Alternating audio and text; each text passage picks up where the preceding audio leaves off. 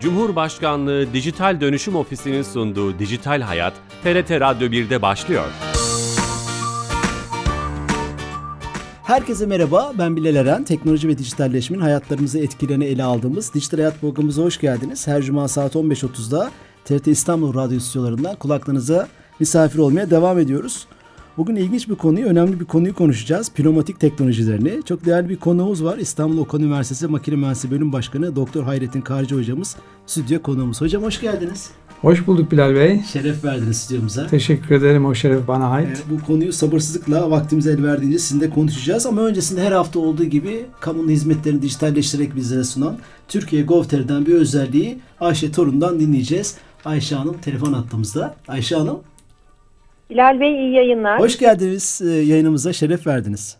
Teşekkür ederiz. E, bu hafta hangi servis hizmeti bize anlatacaksınız? Ee, Bilal Bey müsaadenizle bu hafta devlet kapısı ile ilgili güzel bir gelişmeden bahsedeceğiz. Size entegre ettiğimiz bir hizmetten değil e, son geldiğimiz durumdan bahsetmek istiyorum. Tamam. E, büyük bir gururla belirtmek isteriz ki bu hafta itibariyle E-Devlet Kapısı 60 milyonun üzerinde kullanıcıya ulaştı. Oo, maşallah. E, takdir edersiniz ki 15 yaş üstü tüm kullanıcılarımız hesaba katıldığında bu ülke nüfusunun büyük bir kısmını e, aslında kapsıyor. Evet, dörtte üçü kapsadık. Ee, belki daha fazla Aynen. bile olabilir. Aynen öyle Bilal Bey. Ee, dediğimiz gibi zaten 15 yaş altı kullanıcılarımızın sayısını da e, hesaba kattığınızda çünkü onlar devlet kapısı kullanıcısı olamıyor. Zaten e, 15 yaşın üstündeki nüfusun büyük ihtimalle tamamına Tamamı. yakını artık e-devlet kapısı kullanıcısı diyebiliriz. Nice 60'lara diyeceğim ama artık e, burada duracağız sanırım nüfus olarak. Elinize Yani, sağlık. e, Hedefimiz bütün Türkiye'nin e-devlet kapısı kullanıcısı olması. Şunu da belirtmek istiyorum. E, kamu kurumları ve kamu kurumu niteliği taşıyan ya da kamu hizmeti veren özel sektördeki birçok kurumu var. E, e, Türkiye'deki 886 kuruma ait 6670 hizmet şu an e-devlet kapısında. E, bu da çok büyük bir rakam. Çok büyük evet. Bunu da gururla belirtmek isteriz. Emeklerinize sağlık, gurur duyucu. Çok teşekkürler. Biz teşekkür ediyoruz. İyi yayınlar diliyorum. Sağ olun, teşekkürler. E, Türkiye Gov.tr'den yepyeni haberleri, bilgileri Ayşe Torun'dan almış olduk. Yeni katılan dinleyicilerimiz vardır programımıza. Doktor Hayrettin Karcı hocamızla beraberiz. Pneumatik teknolojileri konuşacağız. Hemen başlayalım hocam. Vakti iyi kullanmak için. Nedir pneumatik? E, pneumatik e, eski Yunanca'dan e, gelen bir kelimeyle başlıyor pneu. Ve pneu demek e, rüzgar veya nefes anlamına geliyor. Daha doğrusu hava ile ilgili e, bir ifade, bir terim. Ve daha sonra tabii bu e, pneumatik şeklinde e, kullanılmaya başlanıyor. Ve pneumatiğin e, insanlık tarihinde e, yer alması yani bu kavramın e, milattan öncesine dayanır. Mesela milattan önce 2500 yıllarında bu bildiğimiz körük var. Hava Evet. üflemek için mesela. E, bir tür aslında bir pneumatik sistemdir. Yani e, havayı e, çekiyorsunuz körüğün içerisine sonra basınç uygulayarak üfletiyorsunuz. Alevi havlıyorsunuz mesela. Evet, evet, aynen. Yani ben, Belki belki- demirciler kullanıyordu o ilk zamanlarda. Evet evet. İlk ilk ya belki de insanların ilk bulduğu pneumatikle ilgili ilk bulduğu şeydir. Yani ekipmandır o. Hı hı hı. Bu kelime tüm dillerde aynı o zaman. Yani biz onu bir ayrı Türkçeleştirmeye çalışmadık sanırım. Yok biz onu Türkçeleştirmedik. Sadece telaffuz Almanya'da da pneumatik denir. Doğru Tabii mu? Almanya'da pneumatik deniyor. Biz onu sadece ne bileyim kendi telaffuzumuza uygun hale getirdik pneumatik olarak. O zaman bu teknoloji, bu enerji sistemi diyebilir miyiz hocam? Bir enerji sistemi denebilir mi? Şöyle bir enerji türü diyebiliriz, rahatlıkla diyebiliriz. E, çünkü pneumatik sonuçta bir enerjiyi kullanıyorsunuz orada ve o enerjiyle beraber iş yapıyorsunuz veya yapılan işi kontrol ediyorsunuz. Bu enerji doğada yok ama. Yani hazır bir enerji değil. E, rüzgar gibi vesaire veyahut da ne bileyim hidrolik enerji gibi falan değil. Bu enerjiyi üretmemiz gerekiyor. Üretmek için de başka bir enerjiyi kullanırız. Yani başka bir enerjiyi o enerjiye dönüştürürüz. Çok güzel. Nasıl çalışıyor hocam? Sistem nasıl çalışıyor? Evet şimdi e, pneumatik enerjiyi üretmek için e, başka bir enerji kaynağına ihtiyacımız var. E, ve pneumatik enerjiden bahsederken aslında bir basınç enerjisi bu.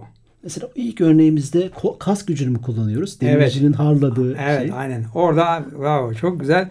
İnsan gücünü kullanıyoruz. İnsanın uygulayabileceği kuvveti kullanıyoruz. Onunla üreteceğiniz pneumatik enerji, pneumatik basınç sınırlıdır. Çünkü insanın gücüyle sınırlıdır.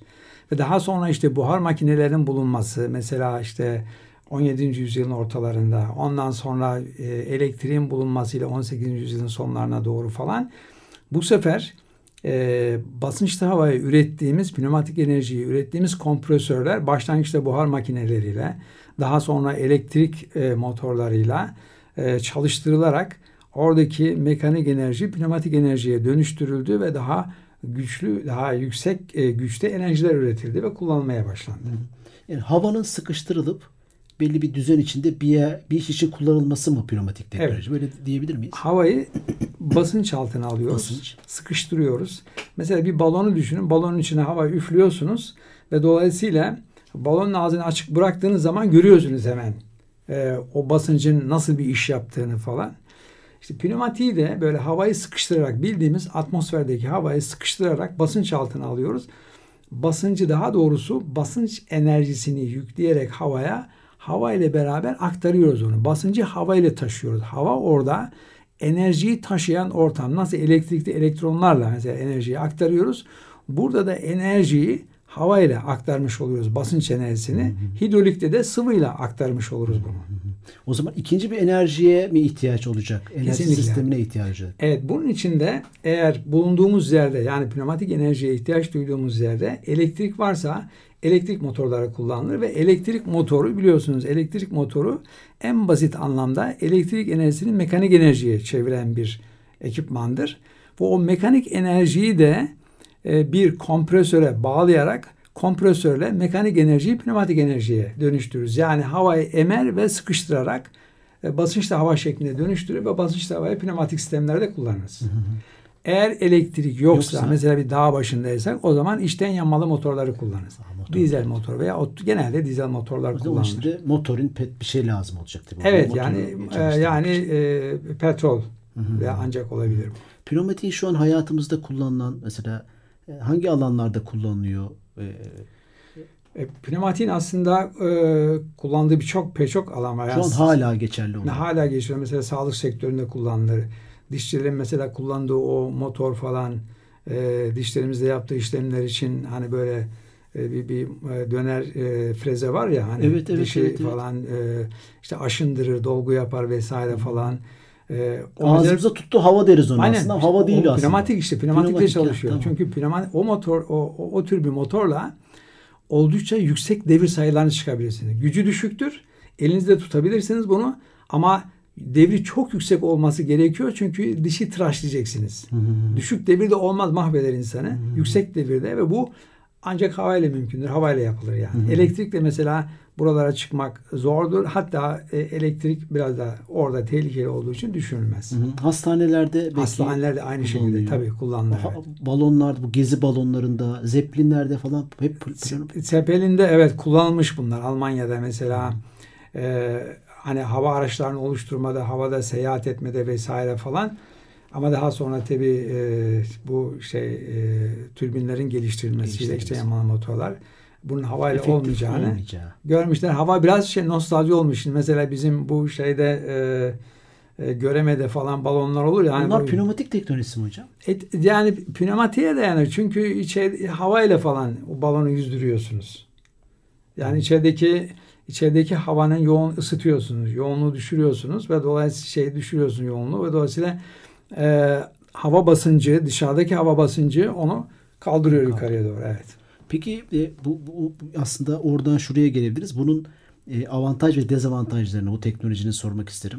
E, o, ürettiğiniz havayı bir başka bir enerjiyle mesela onun verimliliği karşılaştırma e, verimliliği mi ne sürdürülebilir olması işte petrole göre başka enerji sistemlerine göre Şimdi şöyle söyleyebiliriz. Pneumatik enerjisi tabii başka bir enerjiden üretildiği için elektrikte çoğunlukla da elektrikle evet. elektrikten üretilir elektrikten üretildiği için bir enerjiyi başka bir enerjiye dönüştürürken kayıplar olur.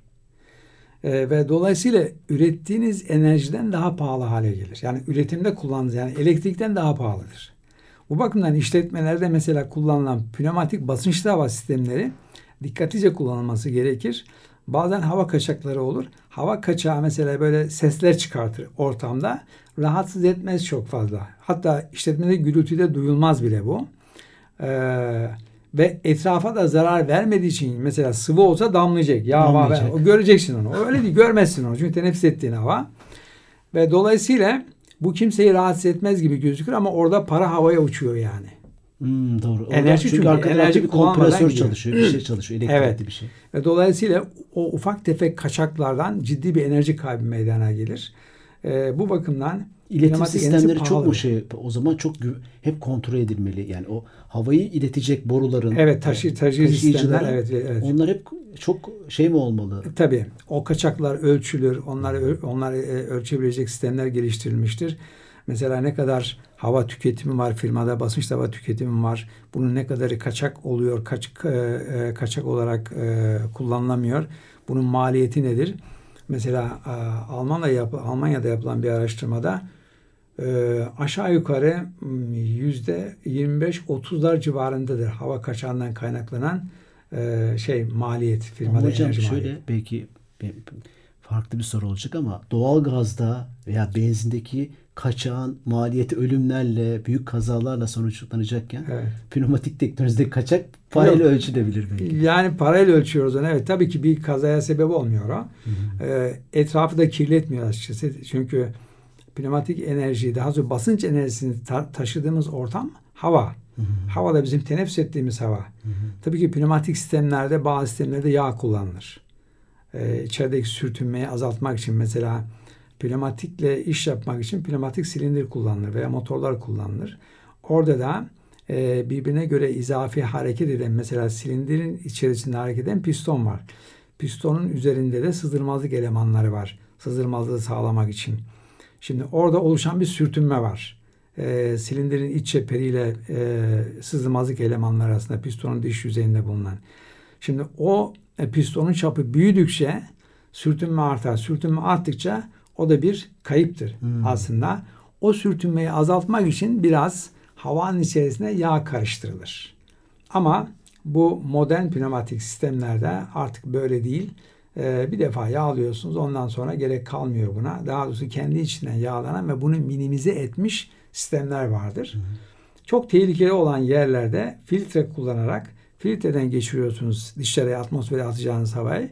O da onu orada bırakıyor. Yani o zaman tehlikeli değil. bu bu tekno, bu enerji endüstride, sanayide kullanılan bir şey ki bu artı ve eksilerini görmüş insanlar. Yani bize bir önce verdiğimiz dişçideki hava kaçağının bir zararı olmayacaktır yani. Tabii, e- Ama e, büyük tabii. endüstriyel bir fabrika, bir fabrikada pneumatik teknolojisi nasıl kullanılabilir?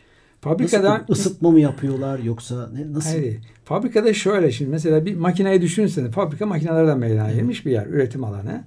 E, makinelere baktığınızda makinelerde e, işlerin yapımında kullanılan ya doğrusal hareket vardır ya da dönme hareketi veya kısmi dönme hareketi vardır. İşte bu doğrusal hareketleri veya dönme hareketleri pneumatikle yerine göre uygulamaya bağlı olarak pneumatikle yapılabilir. Pneumatik enerjiyle gerçekleştirilebilir. E, paketleme makinelerinde mesela gıda sektöründe, tekstil sektöründe, demir sektöründe-? Tabii tabii. tabii. Montaj sektörü, otomotiv sektöründe çok yoğun şekilde kullanılır yani. Ve dolayısıyla oldukça yaygındır. Bugün e, pneumatiğin yani şimdi vermeyeyim o rakam ama ciddi bir cirosu vardır. Ülkemizde de ciddi bir cirosu, vardır pneumatik elemanların. Hı hı. Otomotivde örneği nasıl kullanılıyor?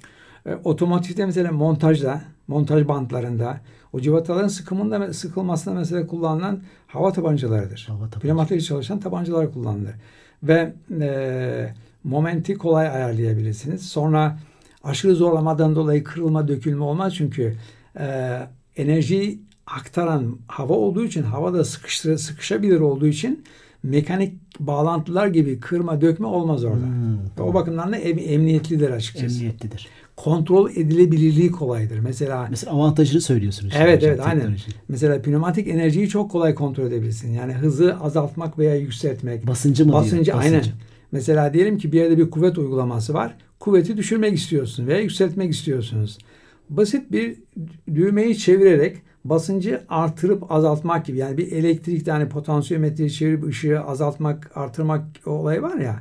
Orada da basit bir düğmeyi çevirerek basıncı azaltıp yükseltebilirsiniz ve basıncın düşmesi veya yükseltilmesi kuvvetin değiştirir. Dolayısıyla kuvveti son derece konforlu bir şekilde ayarlayabilirsiniz. Momenti, torku ayarlayabilirsiniz bunun gibi. Bu bakımdan ciddi bir kontrol konforu getirir. Ve güvenli de E, diğer güvenli. enerji şeylerine göre. E, güvenli de evet. Aynı zamanda tabii e, şimdi pneumatikle ilgili e, çok sayıda ekipman geliştirilmiştir. Pneumatik enerji hem güç devresinde kullanılır, işi yapmada kullanılır. Hem de o güç devresini kontrol etmede kullanılabilir. Dolayısıyla bugün elektronikle yapacağınız birçok kontrolü pneumatik enerjiyle de yapabilirsiniz. Mesela maden ocaklarını düşünün. O patlayıcı gazların olduğu yerler, yanıcı gazların veya e, bu e, LPG dolum istasyonları mesela. Buralarda elektrik tehlikelidir. Her ne kadar exproof sistemler yani kıvılcıma karşı koruy- koruyucu elektrik sistemi gelişmiş, geliştirilmiş olsa da yine risk vardır orada. Ufak bir ihmal büyük sonuçlara Evet. doğru yani. Ama pneumatikte bu risk yoktur Hava yani. yani. Ama hava evet kesinlikle patlama matlama olmaz. Yani kıvılcım mıvılcım olmaz orada. Dolayısıyla oralarda tercihen kullanılır. Yani daha doğrusu zorunludur. Mesela- Zorunlu mudur? E, zor- zorunludur, zorunludur. Mesela bir seferinde e, Ankara'da bir firma bizim şey e, savunma sanayiyle ilgili bir firma ismini vermeyeyim. Bir kaza sonucu oradaki e, e, sistemler, e, kontrol sistemleri parçalanmıştı ve pneumatikti onlar. Ve onları komple yeniledik mesela benim önceki firmamda. Gittik onları yeniledik. Tamamen basınçlı havayla kontrol sistemi oluşturulmuştu. Başka mümkün değil çünkü. Orada patlayıcı sistemler var ve o patlamaya hazır barut vesaire falan yani ateşlemeye e, elektrik kıvılcımına duyarlı. Mecbursunuz yani onu pneumatikle yapmaya. Bir, bir avantajından daha bahsedecek olursak anlattıklarınızın ışığında çevreye de diğer enerji sistemlerine göre daha Tabii. mı e, faydalı? Özellikle bu bu trend yükseldi dünyada işte karbon salınımı, yeşil ekonomi, giderek çevre kirliliğinin artması. Pneumatik bunlar için bir çözüm olabilir mi? Pahalı da olsa, dezavantajları da olsa. E şöyle şimdi tabii pneumatik kendisi enerji olarak yok. Başka bir enerjiden üretiyoruz onu. Evet. E, dönüştürüyoruz daha doğrusu. Enerjiyi dönüştürüyoruz. İhtiyaç olacak gene elektriğe. Elektrik varsa tabii elektriğe ihtiyaç var. Yani elektriğe ihtiyaç var. Hadi diyelim ki işte yanmalı motorları bıraktık e, ama elektriğe ihtiyaç var. Elektrik olmadan pneumatik enerjiyi üretemeyiz. Veya başka bir enerji türü olmadan ama diyelim ki mesela bir yerde bir rüzgar türbünümüz var. Oradan elektriği ürettik. Oradan da pneumatiğe dönüştürdük bunu. Evet bu mümkün ama ne kadar çok dönüştürürseniz o kadar e, kaybı düşünmeniz Peki gerekiyor. hocam bunun depolaması mümkün mü? Mesela Evet. diğer diğer Çok- enerji sistemlerini Evet. depolamak mümkün. Pneumatik. Bu bu çok çok güzel bir soru. Ee, geçmeyelim onu. Pneumatik enerji depolanabilen bir enerji türüdür. Hava tankları var, basınçlı hava tankları. Mesela firmalarda elektrik motoruyla işte e, tahrik edilen kompresör e, basınçlı havayı üretir. O basınçlı hava e, içinde nem barındırır. E, nemi alınır, kurutuculardan geçer. Ondan sonra da bir tankta, büyük bir tankta, hava tankında depo edilir. Ve o tanktan işletme Bu içerisine daha. depolanabilir enerji durabilir içinde. yani. depolanabilir. Bunun bir süresi var mı? Evet. 3 ay, 5 ay, 3 yıl, 5 yıl. Şöyle kaçaklara bağlı. Sistemde kaçaklara bağlı. Yani havada hava molekülleri biliyorsun son derece işte ne diyelim her yerden ufak bir yerden geçebileceği için eğer sızdırmazlığı sağlayabilirsek e, orada uzun süre durur yani Peki o. bu çok maliyetli ve çok e, hani çok E tabi maliyetli pneumatik işler. enerjinin üretimi maliyetlidir. Ama onun için 5 barda kullanılır pneumatik. Yani işletmelerde 5-6 barda yani basınç olarak 5-6 barı geçmez. Çünkü onun üzerine çıktığınız zaman maliyet fazla artıyor. Ve dolayısıyla o tercih edilmez üretim maliyeti, enerji maliyeti açısından. 5-6 barla sınırlı tutulmuştur bu. Bütün pneumatik sistemler fabrikalarda, iş yerlerinde 5-6 bar civarındadır. Bazı özel durumlarda, gemilerde mesela 30 bara kadar çıkabilir özel durumlarda veya test maksatlı bazı şeyler yapacaksanız oralarda yine yüksek basınçlar elde edebilirsiniz ama enerji maliyeti artar. Basıncı yükselttiniz mi enerji maliyeti artacaktır. Bazen hani çevre kirliliği, insan hayatı maliyetlerin üstünde geldiği için, gelmesi gerektiği için peki pneumatik buralarda Yani diyelim ki elektrikten pneumatik ürettiniz çevreye bir zararı yok onun. Yani ve depolama sistemleriniz de var. Depoladınız. Evet. Yani bildiğimiz, teneffüs ettiğimiz havayı sıkıştırıyoruz ve basıncı iletiyoruz. Yani basınç enerjisini hava ile bir yerden bir yere taşıyoruz. Yani hortumun içerisinden veya borunun içerisinden akan havadır. Bildiğimiz, teneffüs ettiğimiz havadır. Bu havaya basınç yüklemişiz. Basınç sıkıştırarak basınç enerjisini daha doğrusu hani elektrik örneğinde bahsettik ya elektrik enerjisini mekanik enerjiye dönüştürüyoruz elektrik milinde. O mekanik enerjiyi de kompresörün miline bağlıyoruz. O mekanik enerjide kompresör kendi içindeki yapı itibariyle pistonlusu var, paletlisi var, değişik türleri var onların dizaynları var. O da havayı emip sıkıştırarak hatta basıyor veya tanka basarak. Yapmanız gereken şeyi evet, yapıyorsunuz. Size basınç tava öğretiyor. Siz de o basınç tavayı onunla beraber bir şeyi hareket ettiriyorsunuz. Doğrusal hareket, döner hareket. O da işte makinede bir işi yapıyor. Yani bir şeyi itiyor, çekiyor, döndürüyor, büküyor, e, sıkıştırıyor, e, çeviriyor vesaire. Tam bu hareketlere gelmişken bu arada programımızın son bölümünde e, yeni katılan dinleyicilerimiz varsa Doktor Hayrettin Karcı hocamızla beraber ilginç bir teknolojiyi konuşuyoruz. Aslında insanlıkla beraber çok eski bir teknoloji ama yeni yeni keşfediyoruz diyelim programımızda. E, hareketler demişken hocam bu insansı robot e, e, teknolojilerinin e, e, yükseldiği bir döneme giriyoruz. Hani e, e çeşitli sektörlerde robota harekette robotların kullanıldığı ve bu hareketleri mekanik hareketlerden çok bazı sektörlerde mesela hizmet sektörlerinde örneğin insana benzer hareketler yapabilecek robot sistemler şöyle bir yazı okumuştu. Pneumatik teknolojilerindeki o bahsettiğiniz kıvraklık e, evet. yetenek robot teknolojileri için bir fırsat olabilir diye. Buna katılıyor musunuz? Böyle bir şey mümkün mü? Ee, Doğru ifade edebildi mi veya? Var zaten tabii. Şimdi pneumatikte e, teknikte e, şöyle bir durum var e, yapacağınız araç gereç neyse robottan bahsedelim mesela robot. Evet. E, bunun pozisyonlama hassasiyeti, yük taşıma kapasitesi, hızı vesaire falan bir konumdan bir konuma hareketi falan e, bunlara bakılarak teknolojiyi seçmek gerekir. Mesela restoranda servis yapacak bir robot düşünün Evet. Gelecekte ki bunun örneklerini yavaş yavaş farklı restoranlarda görüyoruz. Evet. Hassasiyet önemlidir hani bardağın kaldırılması, yerine konulması evet. gibi veya bunun gibi hani daha çok e, hassasiyet gerektiren işlerde pneumatik o anlamda sormak istedim.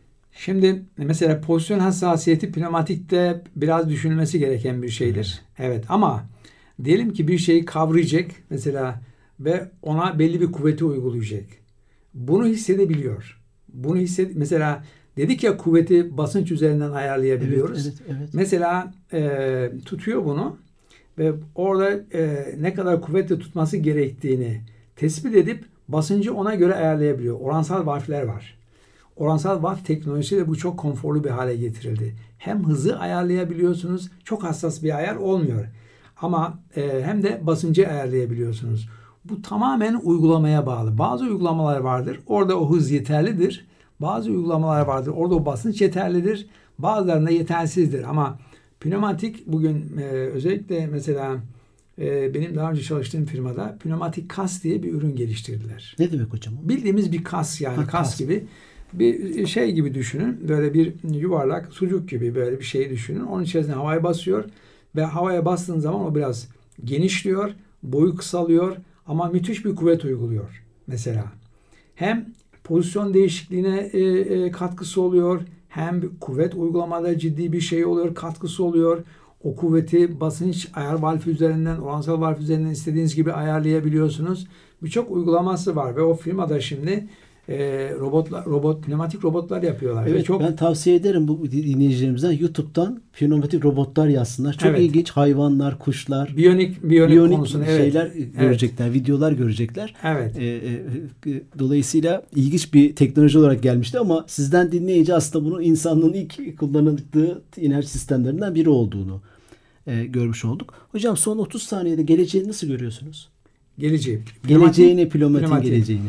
Ee, şöyle e, tabii pneumatik gelecekte belki bazı uygulama alanlarını elektromekaniğe terk edecek endüstride, endüstriyel açıdan.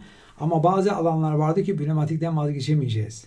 Mesela e, bu temiz ortamların gerektiği, temiz ortamları, temiz ortamlarda kullanılan enerji veya maden ocakları veya hızlı hareketlerin geliştirildiği şey e, gerektiği basit çözümlerde falan e, pneumatik kaybolmayacak ama dişimizde belki, olacak yani her zaman. Kesin olacak. Kesin Onu söyleyebiliriz. Hocam çok teşekkürler. Şeref verdiniz.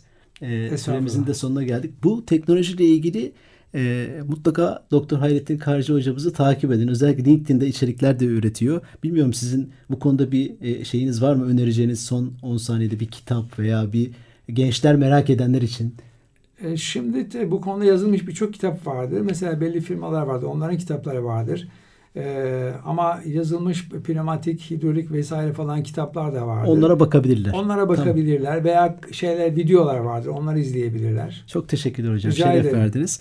Ee, ben teşekkür ederim. Sağ olun hocam. Haftaya yeni bir konu ve konukla e, beraber olacağız. E, bu programımızın kaydını da yarına itibaren YouTube ve podcast kanallarımızda dijital hayat olarak aratabilirsiniz. Pneumatik olarak aratabilirsiniz ve dinleyebilirsiniz. Dijital bir arşiv ve kayıt oluşturmuş olduk. Şimdiden iyi hafta sonları. Hoşçakalın.